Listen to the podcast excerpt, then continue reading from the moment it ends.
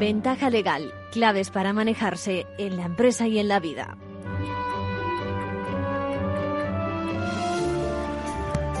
Muy buenas. Esta semana ya ven se caracteriza en Madrid por la necesidad de portar un salvoconducto.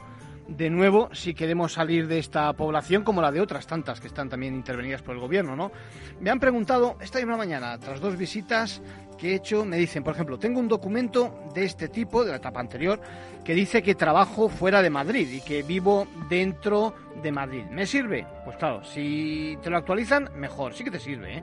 Ni siquiera actualizarlo por las normas o resoluciones, sino por la fecha, es lo mejor pídelo. Hay obligación de expedirlo y así no entras en discusión. Podrías haber cambiado de trabajo, por ejemplo, yo qué sé. Bueno, pero de cara a una multa, si ambos datos son ciertos, la autoridad que lo lea debería ser comprensiva y admitirlo. Y, si no hay razones objetivas, pues evidentemente sí que las hay para eh, recurrir la, la sanción. Otra pregunta. Es que en mi caso no me lo emite una empresa grande, ni una institución tipo universidad o algo parecido. Bueno, es lo mismo, ¿eh? Que se identifique el que sea tu empleador, nombre, DNI y se acabó. Mientras sea cierto, no hay problema. Luego Sonia me dice, a mi cuñado le han, bueno, de los cuñados, ojo con los cuñados, le han pasado en su empresa ayer un certificado que cita la orden 1178 barra 2000 20 y a mí no me lo han hecho así, me valdría. Bueno, pues mientras esté el vínculo con la empresa, por ejemplo, que, es, que eres trabajador, que se diga, que se identifique tanto esta como a ti y ambos domicilios, ya te digo, Sonia, que es diferente, es, suficiente, vamos.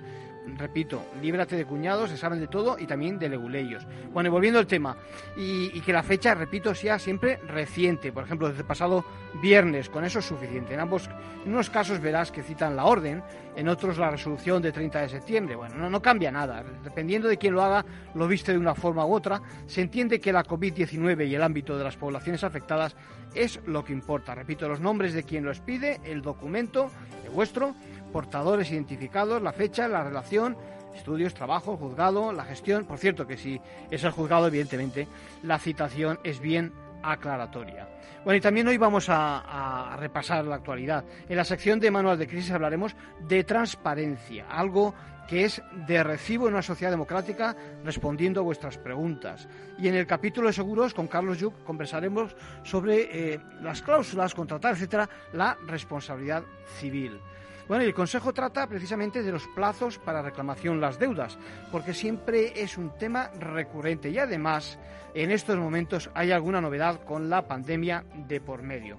Seguramente no tendremos mucho tiempo para hablar, ya lo haremos en otras ocasiones, sobre el Estado de Derecho en España, eh, informe de la Comisión. Bueno, así que lo dejamos para otra edición, lo mismo que una sentencia que ha favorecido a la SGAE. Y en la segunda parte vamos a entrevistar eh, sobre la salida a bolsa de Bankia, la famosa sentencia de la Audiencia Nacional que libera de responsabilidad a los investigados con entrevista a Fernando Zunzunegui. Acabaremos también con una pregunta sobre las residencias que vuelven a estar de actualidad y el cuidado de nuestros mayores.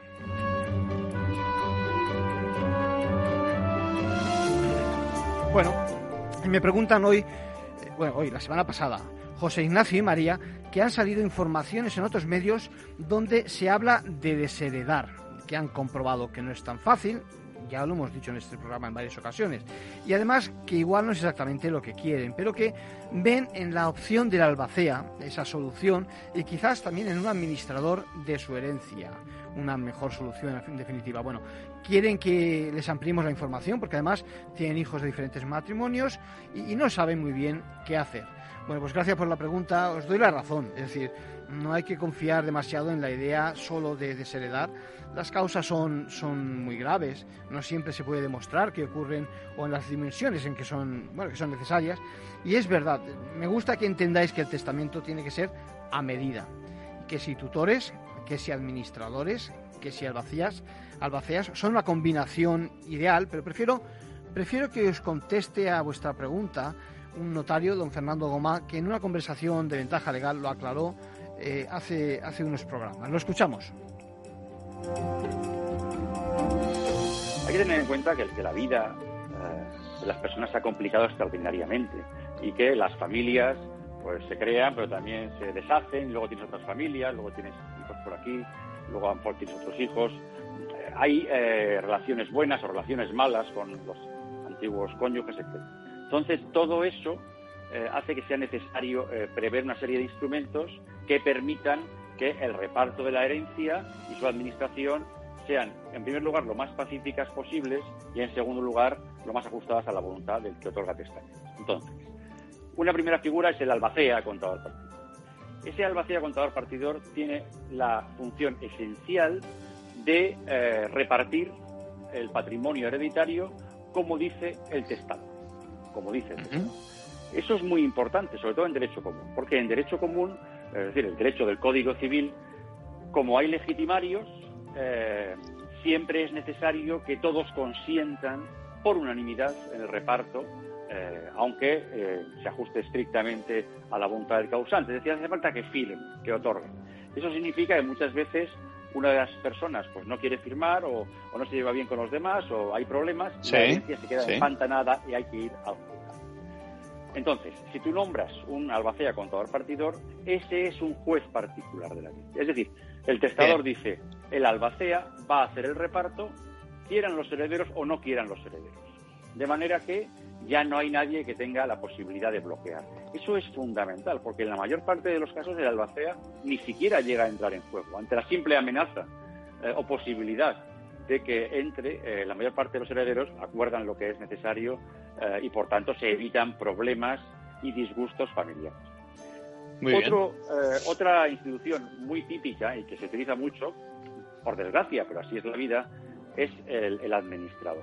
Es decir, en muchas ocasiones los padres pues están divorciados y se llevan mal y por tanto su deseo es que su ex, el padre o la madre, eh, si ellos fallecen, no administre los bienes que sus hijos menores de edad, de edad han heredado de ellos.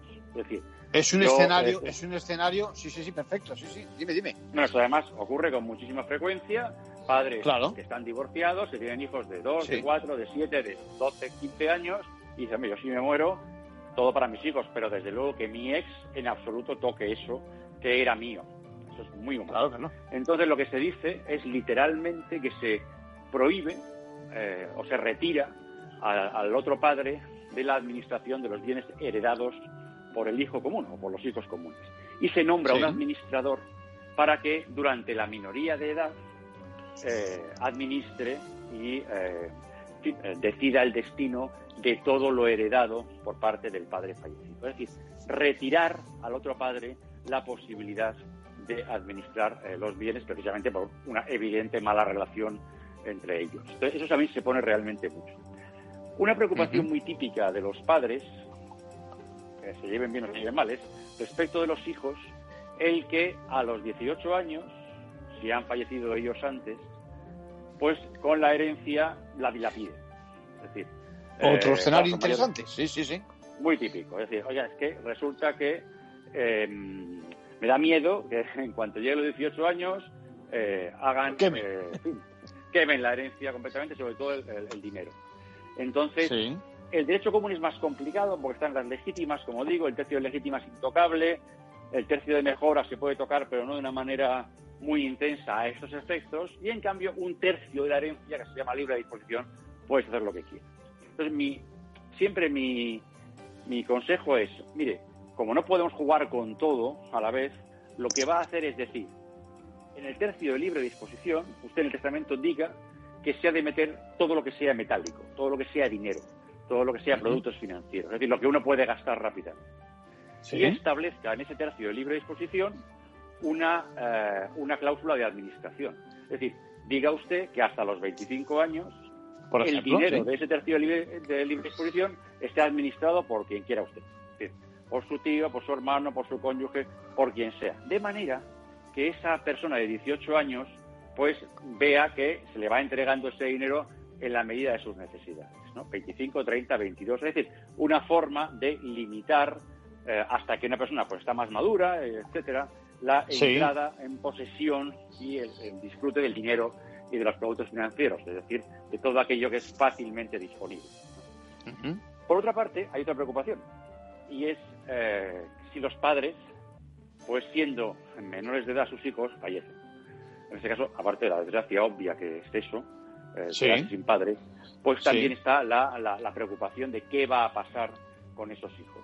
Entonces, eh, se puede nombrar tutor, se hace con muchísima frecuencia el nombramiento de tutor, es decir, una persona o varias personas que se ocupen de los hijos. Yo suelo decir a los padres, cuando están pensando en qué persona sería la idónea para nombrar tutor, que piensen que esa persona no es solamente la que va a administrar los bienes de la herencia, lo que reciban de los padres, no solamente eso, sino que esa persona es, la que va a tener que... Sí, pero aparte de eso, esa persona, ese tutor, es el que le va a decir al hijo a qué hora llega con 15 años a casa. y, con, quién eh, puede salir y si puede dormir en casa de tal amigo. Es decir, es esa persona. Entonces no es, un administrador, como sería el otro caso, sino es algo que alguien que humanamente debe tener un plus. Ya cada uno elige lo que quiera y en todo caso además esa, esa elección está luego sujeta a la, digamos, confirmación judicial. Es el juez el que finalmente nombra tutor, pero siempre ha de tener en cuenta de manera muy principal lo que digan los padres en el testamento. La otra figura que quería resaltar. Bueno, ahora vamos a hablar de responsabilidad civil en un contrato de seguros con Carlos Yuc, corredor de seguros. Bueno, vamos a hablar de seguros. Y, hoy quiero que hablemos eh, de seguros precisamente de responsabilidad civil. Eh, tenemos al teléfono a Carlos Yuc. Carlos, ¿cómo estamos? Muy buenos días, perfectamente. ¿Listo? una buena, una buena noticia, ¿no? es una buena noticia, en efecto. Sano y salvo, que se dice ahora, ¿eh? Efectivamente, así es. Bueno, me imagino que tú estás bien asegurado, por lo tanto tampoco hay mucho que temer. Carlos. Bueno, estoy, sí, sí, estoy, estoy asegurado por los cuatro lados, pero seguramente algo me quedará por aprender y por tanto algo por hacer. no, ni lo dudo. Bueno, Carlos, mira, eh, hablemos de seguro de, RC. Da la sensación de que el sector, ¿no? la industria, eh, fracciona demasiado eh, la RC, ¿no? ¿Qué te parece? Bueno, si hablamos, por ejemplo, con un abogado, pues el abogado tiene muy claro que el concepto de responsabilidad civil es simplemente responder con, con, el patrimonio que tenemos pues del daño que podemos hacer a los demás y por tanto pues es un concepto eh, monobloque, por decirlo de alguna manera. En cambio, si acaso hacemos una distinción entre aquello que deriva de contratos y aquello que no deriva de, una relación previa contractual. ¿no? Pero en seguros eh, existe la, la, habitualidad de fraccionar ese concepto y entonces pues una empresa, sin ir más lejos, una familia, pues puede tener pues diferentes seguros de responsabilidad civil que ni siquiera se solapan. Es decir, podemos tener un seguro de responsabilidad civil del hogar, otro seguro de responsabilidad civil porque vamos a, dar paseos en bicicleta, el de la embarcación de recreo, el del coche, el de la moto. Y a veces incluso la gente nos pide, oye, ¿y por qué no puedo tener un seguro de responsabilidad civil para todos los vehículos que tengo? Porque solamente, solamente puedo conducir uno a la vez, ¿no? Y, es algo que, llama la atención a la gente. Si aterrizamos en el ámbito de la empresa o de las actividades profesionales, pues nos dicen, tienes aquí un seguro de responsabilidad civil para tus instalaciones, este otro, por ejemplo, de tu actividad profesional, ese otro, por ejemplo, de tus ciberriesgos, ese otro de ahí para eh, tu, actividad de actos de gestión como director o administrador de una empresa, ¿verdad? y, existe ese fraccionamiento que muchas veces pues complica y, encarece a lo mejor, ¿no? Pues, encarece quizás también, ¿no? Bueno, eh, sí, en principio sí, porque evidentemente diferentes contratos conllevan diferentes gastos administrativos imputados. Y por tanto se podría a lo mejor ahorrar pues concentrando en un solo contrato pues diferentes aunque aunque llevara diferentes clausulados para cada bloque. Sí. Bien porque la arquitectura a lo mejor que requiere es distinta, pues sí, sí que eh, sería de, agradecer a veces pues que una empresa, pues, que por una carpetita pudiera tener ahí eh, atendido atendidas sus necesidades de, cobertura en materia de responsabilidad. Y esto, sin embargo, no se hace. Una familia. Y esto, sin embargo, no se hace, no es la práctica. Bueno, algunas compañías, especialmente de, de origen anglosajón, pues tienen cierta tendencia a, organizar eso, es decir, bajo una sola póliza, distribuir en bloques diferentes responsabilidades de la empresa. No es un tratamiento holístico, no es 360 grados, pero bueno, ya se agradece. Bien, en la industria, digamos, de, o en las aseguradoras de origen español, pues no abunda ese tratamiento. O mejor dicho, no conozco ningún caso. Eso, eso al final complica el, panorama de cualquier persona que quiera tener cobertura para los riesgos, porque es verdad que no caemos tantas veces, yo que sé, has puesto tú el ejemplo en lo personal, de, de si si nos caemos con la bici cuando estamos el fin de semana con los chavales, eh, estamos cubiertos de alguna forma y, es una es una actividad que está presente y que perfectamente nos puede ocurrir un, siniestro, ¿no? Sí, correcto. Y además eso hay que solaparlo, digamos, con las exclusiones o con las delimitaciones que tienen los contratos. Por ejemplo, alguien puede pensar, no tengo yo a mi familia cubierta bajo este paraguas, pero si se lee luego lo, el contrato le dice, bueno, mientras tus hijos tengan hasta 18 años. Claro. Ay, ¿qué pasa si mi hijo tiene 19? Pues ese momento en el que salto de los 18 o de los 17 a los 18, ¿Sí? pues, pues no me estoy dando cuenta, no estoy revisando ese contrato y, parte de, lo que creía que estaba bajo el paraguas, pues pasa a estar eh, desprotegido. ¿no? Eh, es, es un tema que para mí, por ejemplo, eh, supone, supone riesgos, por ejemplo, para una familia, para una empresa. Para las empresas hoy en día, además, o para los despachos profesionales, donde tenemos situaciones que, que, son nuevas, por ejemplo, el tema del teletrabajo. Está supuesto pues que hay pólizas en el mercado que no están cubriendo el que, el que la empresa ejerza su actividad de esa forma. Esto es muy interesante porque con el boom que parece ser que va a tener el trabajo, eso, no presencial o y el teletrabajo, eh, es uno de los puntos que yo diría cualquiera que esté negociando, renegociando, ¿no? Su nuevo, su nueva situación, pues, se van a hacer nuevos contratos eh, con la nueva ley que va a llegar, eh, pues que, piensen también en este aspecto, ¿no? Claro, correcto. Entonces, ¿qué ocurre? Pues que el, tema es muchas veces hay gente y empresas que mantienen contratos de toda la vida, de hace 20 años, sí. ¿verdad? Y, son completamente obsoletos para lo que es la actualidad de los riesgos.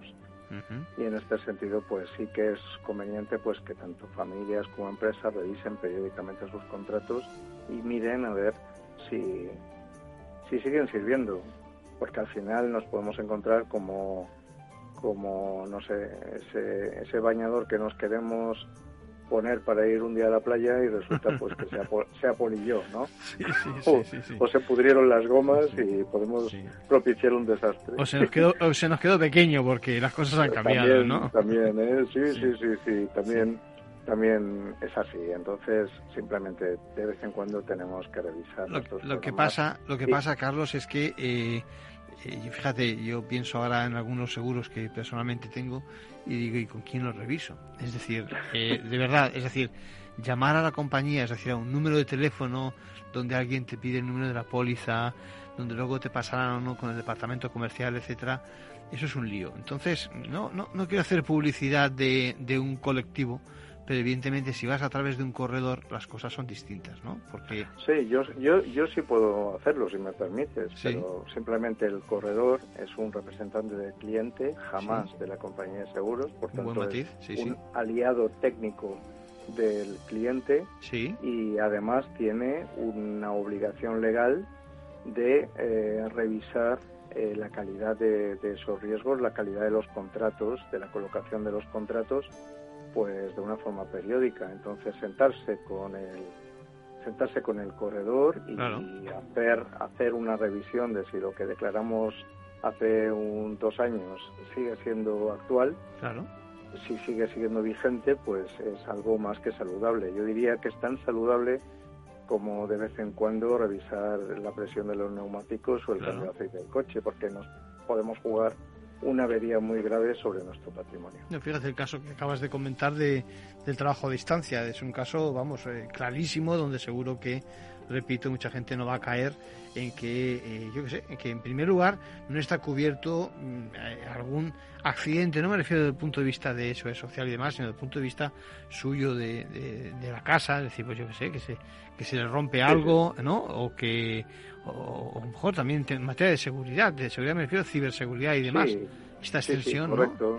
Mira, yo hace poco en un ente público me encontré con que tenían una póliza que estaban pagando cerca de 14.000 euros y resultaba pues que era de un equipo electrónico que tenía 14 años.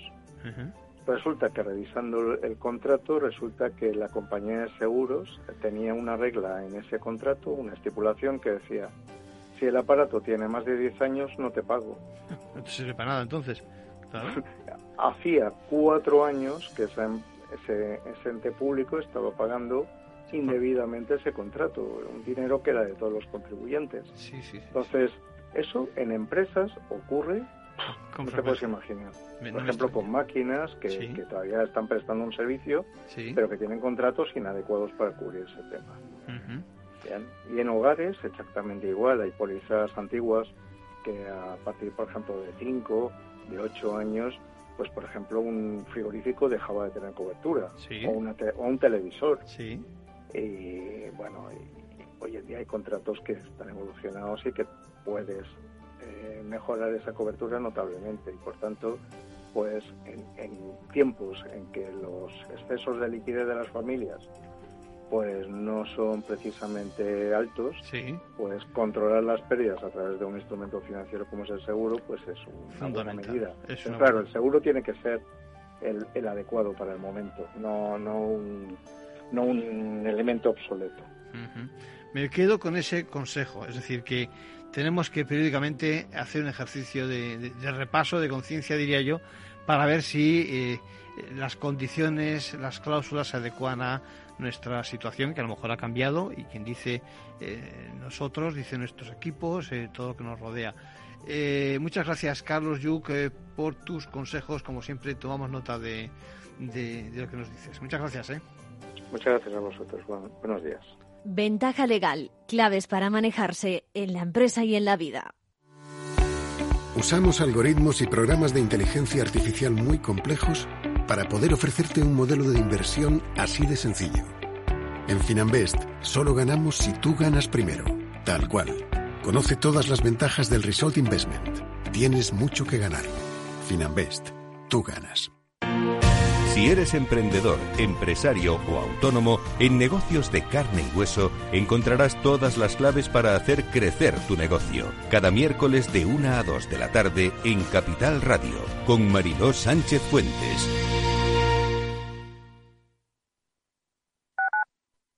Tu radio en Madrid 105.7, Capital Radio. Memorízalo en tu coche.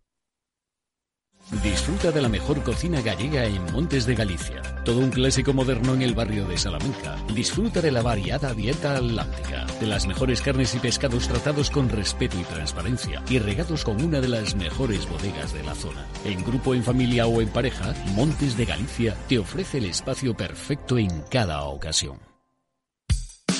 ¿Tienes dudas de cómo se va a comportar el mercado? ¿No sabes dónde poner el stop loss o si ese valor superará la resistencia? Todos los días, de 9 y media a 10 de la mañana con Luis Vicente Muñoz y de 6 a 7 de la tarde con Marta Isern, los mejores analistas están en Capital Radio. Envía tu consulta a oyentes una nota de voz a nuestro WhatsApp 687 050 600 o si quieres participar en directo, llama al 91 283 3333. Capital Radio, Economía. En el restaurante Gaztelubides somos rigurosos con la selección del producto para crear recetas imaginativas que acompañamos de una bodega generosa y brillante y de nuestra magnífica terraza durante todo el año. Restaurante Gaztelubide, carretera de La Coruña, kilómetro 12200, La Florida. Teléfono 91 372 8544. Una recomendación del programa gastronómico Mesa y Descanso.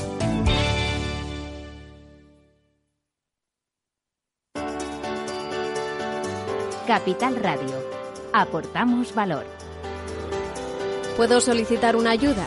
Si cierras tu negocio, puedes solicitar tu prestación por cese de actividad si al menos has cotizado los 12 meses anteriores al cese y por causa voluntaria.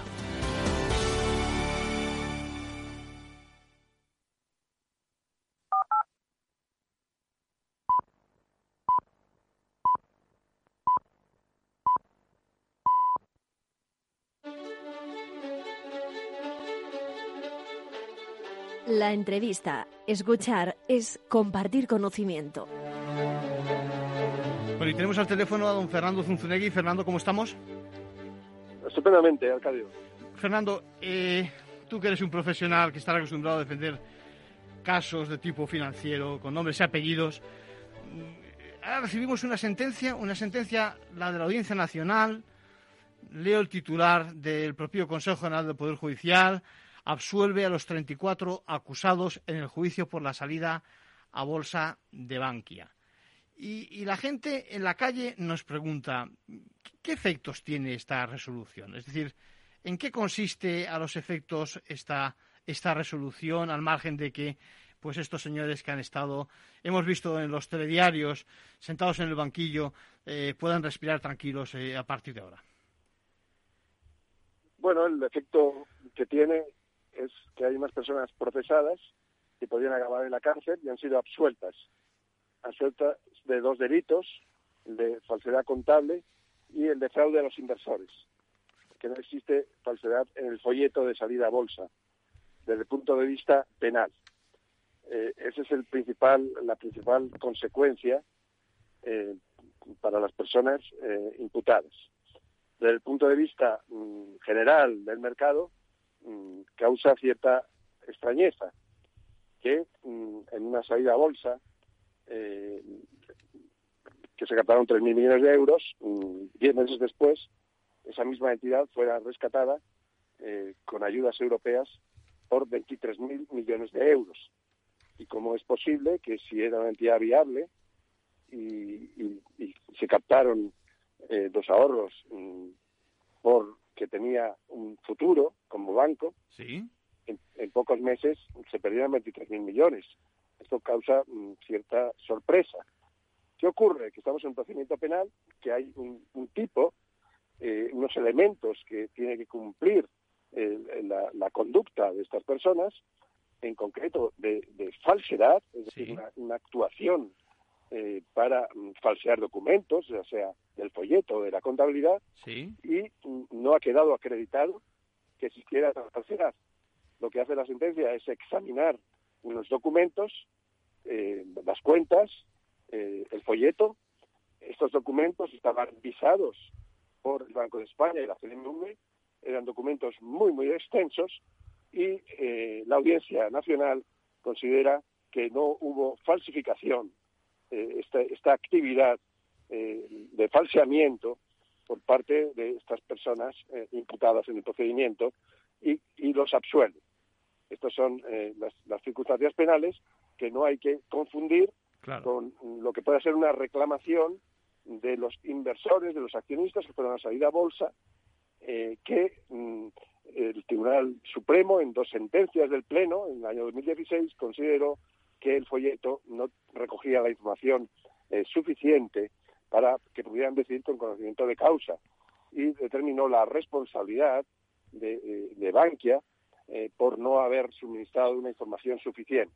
Y esto, esto son Fernando... jurisdicciones distintas y, por tanto, aproximaciones distintas. Una penal de indubio pro reo, es decir, que hay que quedar probado muy claro estos elementos de actuación eh, de falseamiento, y otra civil, eh, que está en la ley de valores, es una perspectiva distinta, que se suministre al, inversor, al accionista, a la persona que va a bolsa, eh, lo necesario para que pueda em, decidir si invierte o no en la sociedad. El Supremo, en la sala de lo civil, nos dice que no se suministró esa información, de ahí que Bankia deba responder por la salida a bolsa y, de hecho, ha devuelto el dinero a todos los inversores minoristas eh, por 1.800 millones, queda pendiente de devolver 1.200 millones para los inversores institucionales. Eh, esto no lo tenía claro el Supremo y ahora ha planteado una cuestión prejudicial al Tribunal Europeo y será el que decida si estas omisiones en el folleto también afectan a los inversores institucionales y también hay que devolverles el dinero. Eso es el plano civil, de mercado, y otro es el plano penal, el que, es el que ahora se ha resuelto. Es, es, difícil desde, desde la calle comprender que sobre el mismo folleto, es decir, con el mismo documento, haya esas dos apreciaciones. En todo caso, nos alegramos de que quien fuera acusado ha sido absuelto, no toquemos ese tema, pero es importante es importante eh, que expliquemos precisamente eso, es decir, que, frente a la misma, eh, al mismo folleto, como dices, hay dos percepciones distintas que, ya digo, yo creo que marean al, al personal que no sepa de este tipo de cuestiones.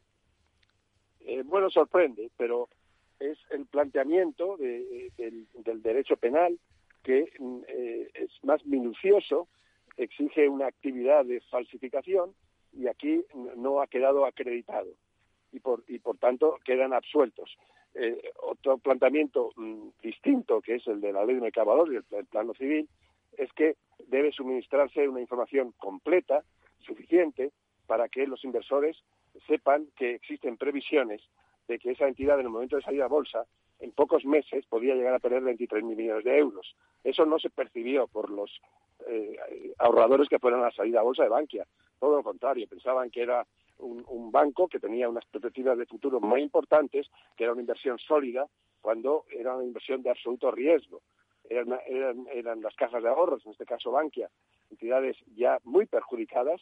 La emisión de participaciones preferentes no había sido suficiente para rescatarlas y se dio fue a la salida a bolsa como último cartucho para tratar de evitar el rescate. Esto no fue advertido y esto es lo que desde el plano civil se considera que había omisiones graves en la información a los inversores.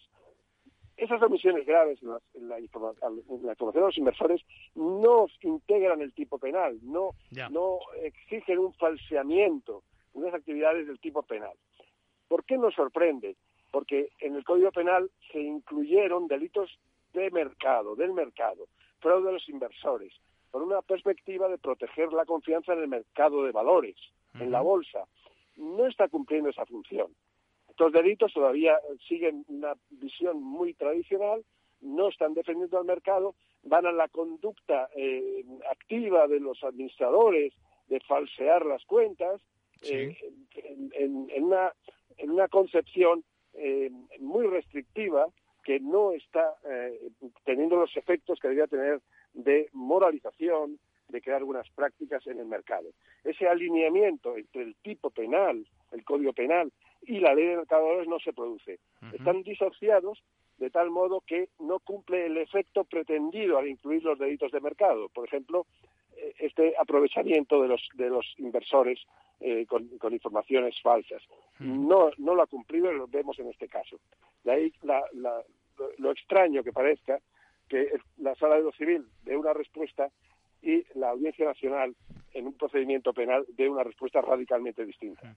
Fernando, el, siguiendo con las sorpresas y, con, mirando al futuro, lo cierto es que, eh, déjame que lo diga así, la, estructura, la construcción del folleto eh, de que estamos hablando eh, fue muy especial.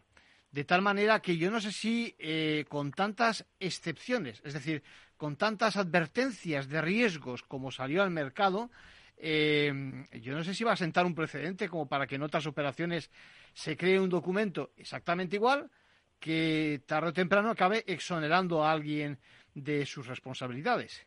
Habría que afinar, me imagino, ¿no? En la redacción. Este, folleto, cuando salió, yo me acuerdo que lo utilizaba en mis clases en la universidad, sí. Eh, porque era sorprendente. En, en, en la lista más de 19 folios dedicados a avisar de todo tipo de riesgos. Eh, incluso se llegaba a decir que de la propia información contable que se recogía podían variar las circunstancias y no dar una información suficiente. O se llegaba a decir que era una inversión en la que se podía perder todo el capital invertido. Eh, incluían todo tipo de riesgos que cualquier circunstancia que se produjera en el futuro quedaba cubierta, incluso la circunstancia que se produjo de, tener que ser rescatado Bankia con 23.000 millones de euros. Eso también estaba en el folleto, porque se decía que se podía llegar a perder todo.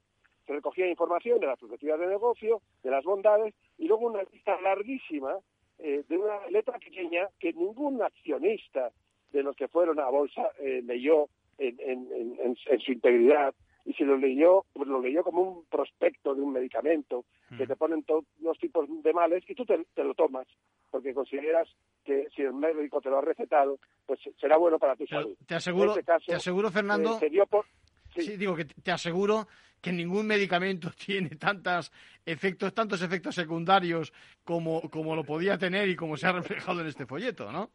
Arcadio, no te has leído muchos folletos de prospectos de medicamentos. Si lees algunos de ellos, que son varias páginas, te asustas. Ya, ya. Y, te piensas dos veces tomar el medicamento. Ya. Eh, las farmacéuticas son muy rigurosas y saben cubrirse de los riesgos y ponen todo tipo de posibles eventualidades. Eso es lo que hicieron los que salieron a bolsa. Eran conscientes de la situación de mercado, la situación que vivían las cajas, la situación de los mercados internacionales, y como podía ocurrir cualquier cosa, eh, se curaron en salud poniendo unos avisos de todo tipo de riesgos, los imaginables y los no imaginables, estaba todo. Ahora, desde el punto de vista de la Audiencia Nacional, dice, bueno, es que estos señores, y es lo que hacen los hechos probados en la sentencia, reproduce el folleto y dice, esto es lo que había. No había que mm, eh, ir mucho más allá. Pero eso, desde el punto de vista de la ley de mercado de valores y de la protección del inversor, no refleja la verdadera situación de la entidad y no avisaba de forma clara muy precisa, destacada en negrilla en un recuadro. Miren ustedes, esto es una caja de ahorros y como casi todas las cajas de ahorros en España en situación de extremada dificultad, estamos tratando de sanearla para sacarla adelante, es posible que el saneamiento salga bien o mal. Y si sale mal, ustedes es probable que pierdan el capital. Eso que eran dos frases, no recogía el folleto. Los administradores, el señor Rato no falsificó nada, por tanto, no es un delincuente, no debe ser condenado. La sentencia técnicamente es correcta. Pasa que desde el punto de vista del mercado, de proteger al, inversor en bolsa, pues eh, nos coloca en una situación de un poquito de extrañeza. Claro. Y luego, y luego, fíjate, estoy leyendo el propio texto. Dice, eh, la salida a bolsa de Bankia fue intensamente supervisada con éxito por el Banco de España, la CNMV, el FROB, el EVA. Eh, en definitiva, contando con la aprobación de todas las instituciones. También la calle piensa que, bueno, pues que si, en este caso, eh, contando, todos, todos digamos que han, han aprobado la, la, operación y ha salido así de mal, ¿cómo vamos a confiar en las instituciones en un futuro, no? Bueno, ellos eh, argumentan eh, que era una cuestión de Estado. Ellos querían el bien, querían rescatar a Bankia eh, para evitar el, rescate europeo, querían que todo saliera bien. Las intenciones eran buenas. El hecho es que estaban jugando con los armadores de las cajas que fueron a salir a bolsa como conejillos de indias. Es decir, que estaban en un juego que ellos desconocían. Ellos no eran conscientes la situación real de las casas, que la España, como buen profesional de la supervisión financiera, era perfectamente consciente de la situación de Bankia en aquel momento y que pudieran salir mal las cosas. Es decir, que aunque tenían el deseo, la buena intención de que con esos 3.000 euros Bankia pudiera salir adelante, pudiera ocurrir que no. Y que que había una entidad para circunstancias claramente que no fueron advertidas suficientemente. Desde el plano civil, eh, administrativo, como dijo el Tribunal Supremo en la sala de lo civil, pues eso da lugar a una responsabilidad. Y por tanto hay que devolver el dinero como hizo el González con los minoristas y ahora muy probablemente va a haber que hacer con los institucionales. Desde el plano penal, como no se dan los tipos de una actividad de falseamiento de cuentas ni de folleto, pues no hay condena. Y entonces, eh, eh, Rato, por este asunto, por otros como las tarjetas negras, pues bueno, tiene su condena. Pero por este asunto, eh, como los demás administradores de Bankia, es absuelto. Bien. Eh, al final, yo creo que la confianza en el mercado financiero español, no sé si a nivel, a nivel de calle, pero a nivel, digamos, extranjero y demás, pues está entredicho, ¿no? Eh, bueno, todos, no todos pueden levantar la mano y decir que, que no tienen algún problemilla interno. Eh, es cierto que este es un tema mm, que, que, ya mm, dañaba al mercado español, el de Bankia. Ahora mm, se viene a decir que no ha habido falseamiento de conducta criminal por parte del Estado de Bankia, esto da cierta tranquilidad, porque no han llegado a hacer ese tipo de conductas. Eh, luego, en ese sentido, nos es favorable, quiere decir que las cosas fueron correctas. Lo que nos crea una, una incertidumbre y debe dar lugar a una reflexión es a los supervisores.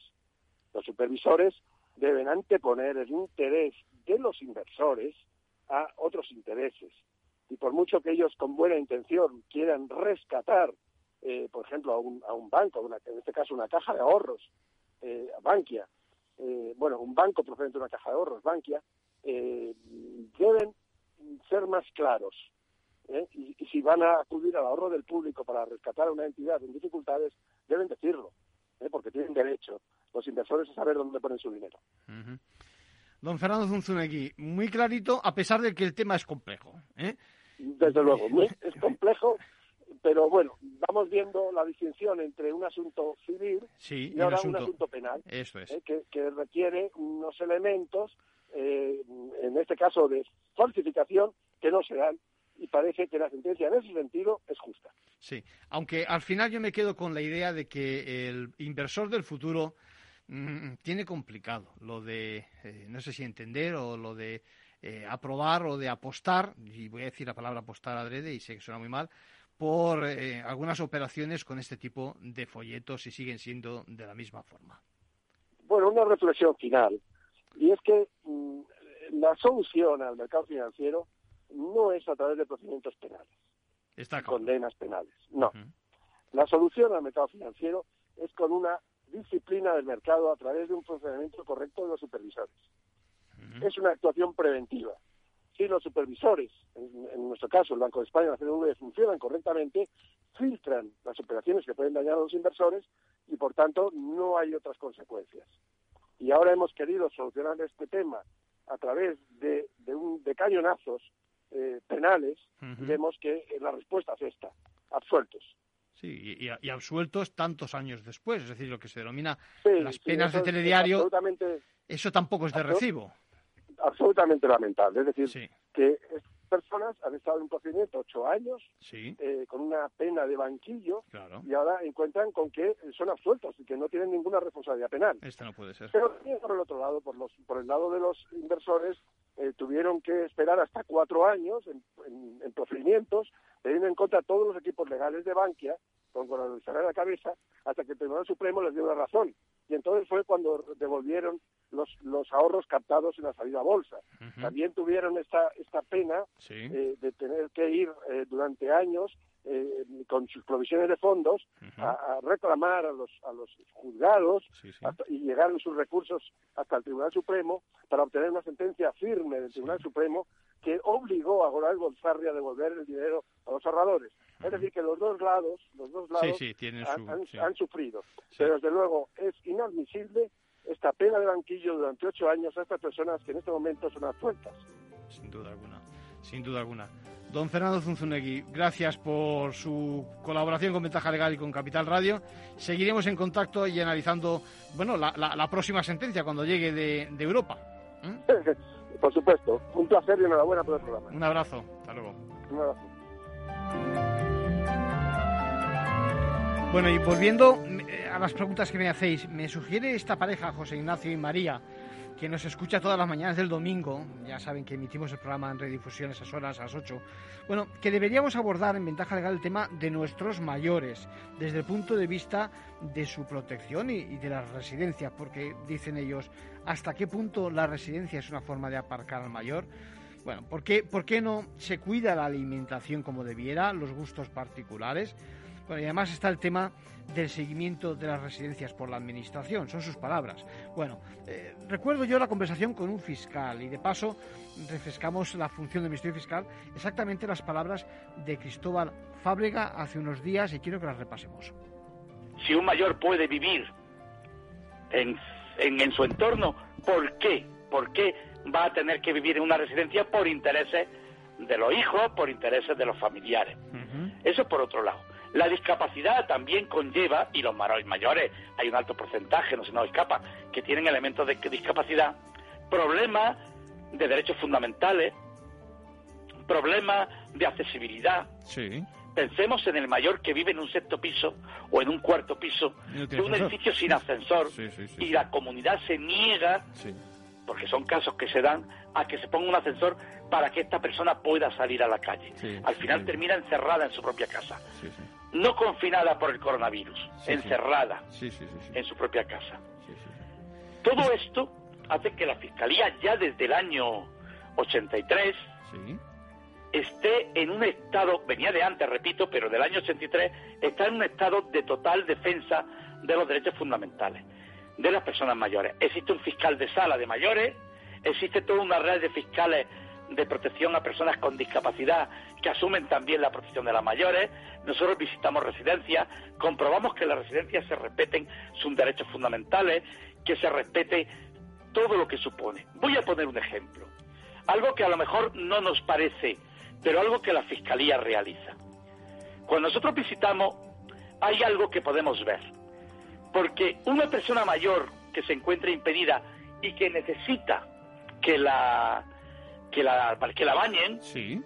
pierde un sector de tan importante como es su intimidad, Sí. como es su pudor, Sí.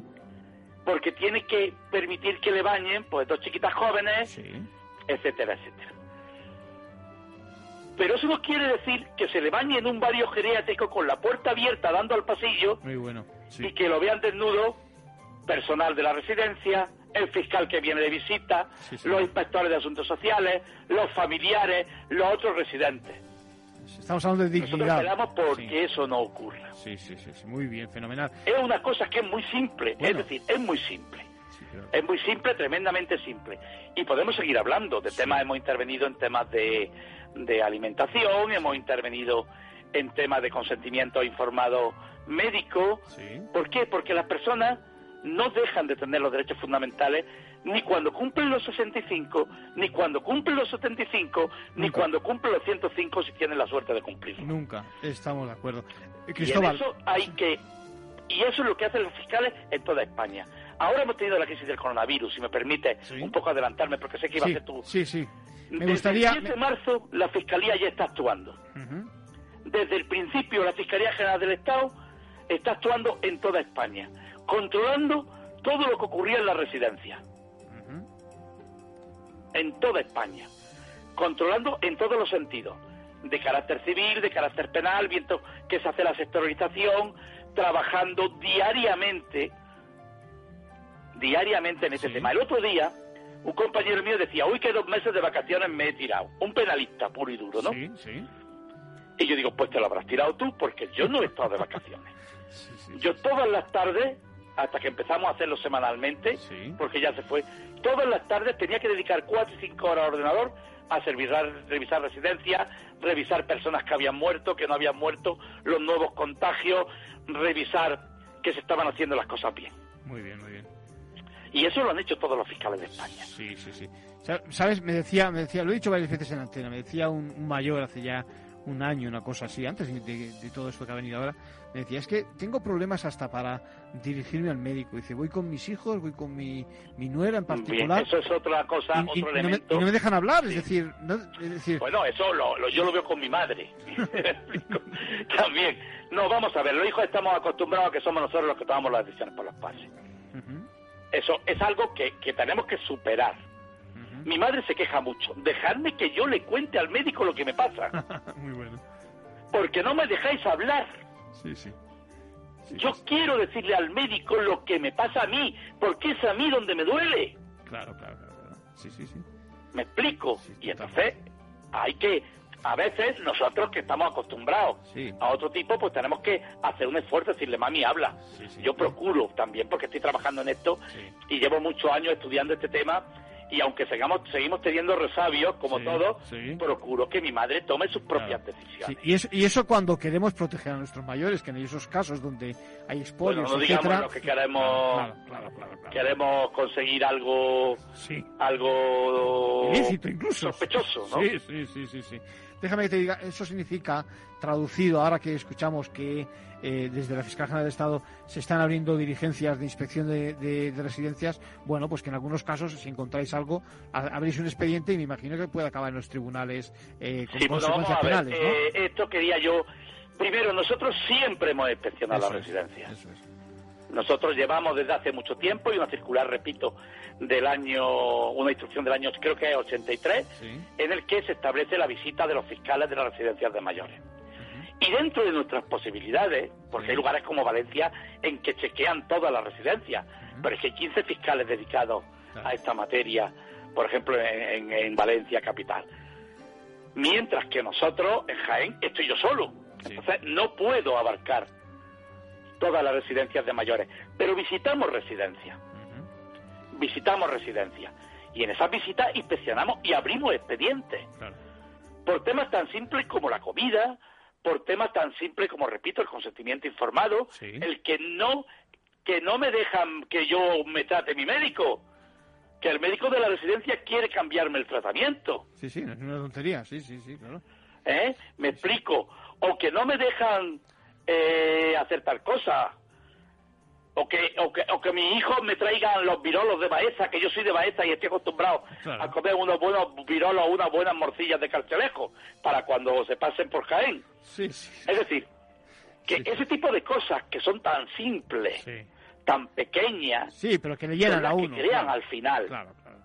La, la, la, la, diferencia entre la felicidad y la infelicidad de una persona. Vamos a, vamos a hemos hecho todo ese tipo de intervenciones y ahora hemos hecho unas intervenciones especiales como consecuencia del control residencial. En Jaén, ¿qué criterio hemos adoptado? Aunque hay otros sitios que han hecho más.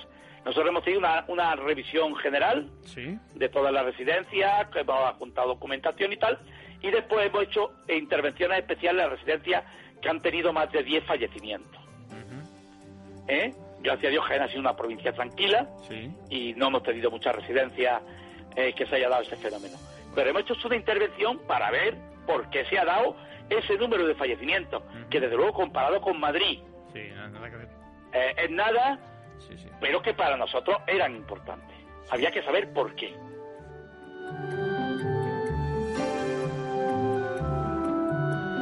Bueno, nos quedamos casi sin tiempo. Decir que teníamos que hablar de transparencia que existe una ley de transparencia, que podemos acceder a la información, que existe un portal de transparencia, un consejo también. Ya lo comentaremos en el próximo programa. Y eh, por otra parte, con respecto a los plazos, recordad que estábamos hablando de la posibilidad de que eh, se amplíen o no algunos plazos. Y es que con, con la pandemia existe un, de, de, de, 14 de marzo, existe un Real Decreto, el 463-2020, que suspendió esos plazos de prescripción y caducidad. Por lo tanto, podemos decir que eh, se amplía hasta el 28 de diciembre, es decir, hemos visto prolongados por 82 días más precisamente la posibilidad de reclamar. Les dejamos aquí y les seguimos todas las mañanas.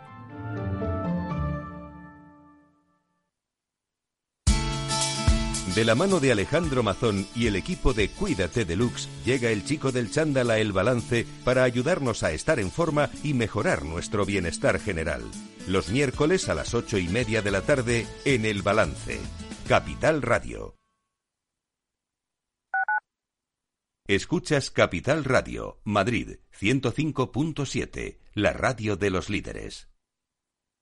Gráficas Naciones. Más de 50 años de experiencia en el sector de las artes gráficas. Apostamos por la última tecnología tanto en impresión offset como en digital y gran formato. Realizamos todo tipo de impresión. Tarjetas de visita, folletos, libros, vinilos, decoración y montaje de stands. Más información en el 91 629 2145 o en gráficasnaciones.es.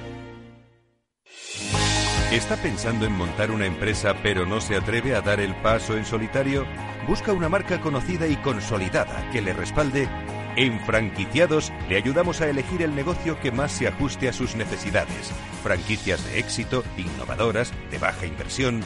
Los miércoles a las 12 en Capital Radio tienen una cita con el único programa de radio de España especializado en la industria de la franquicia. Franquiciados con Mabel Calatrava.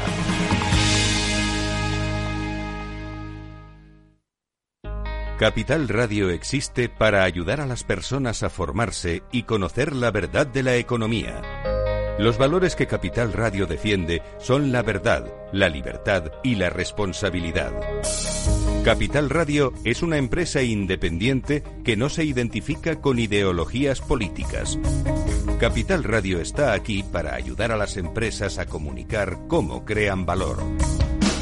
Capital Radio apuesta por empresas sostenibles, transparentes y comprometidas con la sociedad. ¿Y tú? ¿También quieres trabajar por un mundo mejor? Aquí tienes tu sintonía. Capital Radio, con la gente que aporta y no se aparta.